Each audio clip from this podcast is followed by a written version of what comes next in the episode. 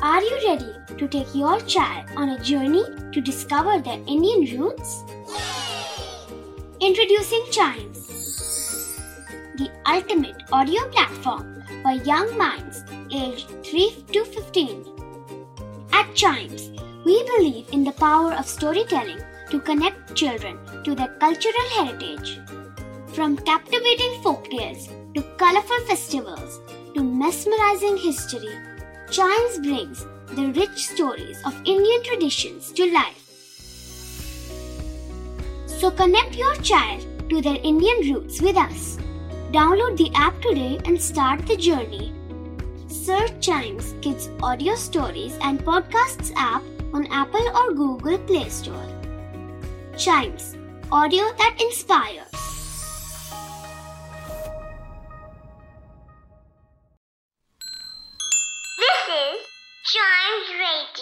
Original podcast. Hindi वर्णमाला का हर अक्षर है, शब्दों का कोश। आइए सीखते हैं कुछ नए शब्द हिंदी वर्णमाला की कहानियों के साथ। ज की कहानी। आज मैं तुम्हें ज अक्षर की कहानी सुनाऊँगी। जयपुर में एक जानवी नाम की लड़की रहती थी। एक बार जानवी अपने घर के आँगन में जूही के फूल वाले पौधे के पास बैठी थी। जूही का फूल? हाँ गौरी। जूही का फूल एक सफ़ेद, खुशबूदार फूल होता है। बैठे बैठे जानवी को हल्की हल्की नींद आने लगी थी। तभी उसे किसी के रोने की धीमी सी आवाज़ सुनाई दी। जब जानवी ने उठ के देखा तो पाया कि ये रोने की आवाज़ जूही के फूल से आ रही थी। जानवी ने पूछा, तुम क्यों रो रही हो जूही?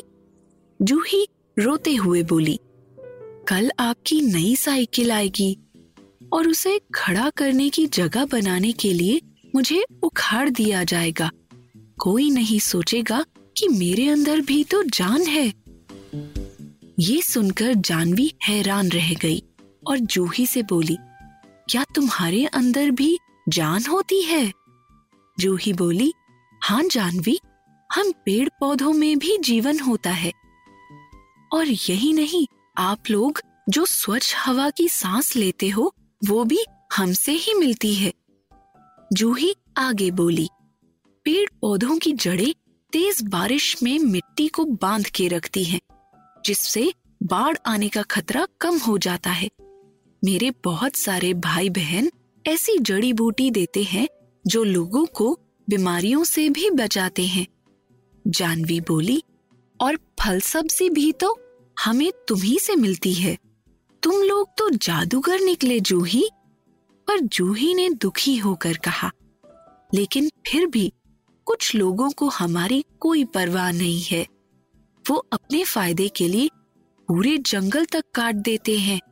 ये सुनकर जानवी को बहुत दुख हुआ।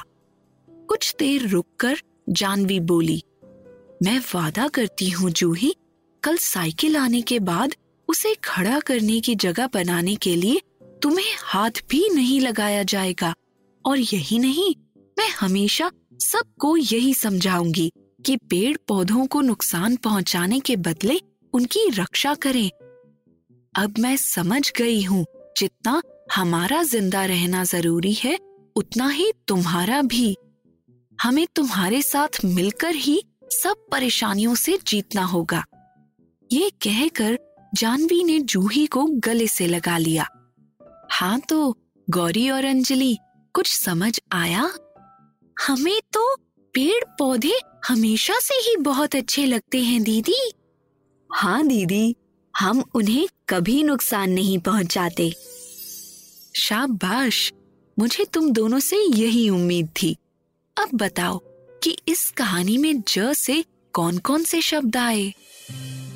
इस कहानी में ज से जयपुर, ज से जानवी, ज से जूही, ज से जान, ज से जीवन, ज से जड़े, ज से जड़ी बूटी और ज से जादूगर, जैसे जंगल, जैसे जीतना, जैसे जितना।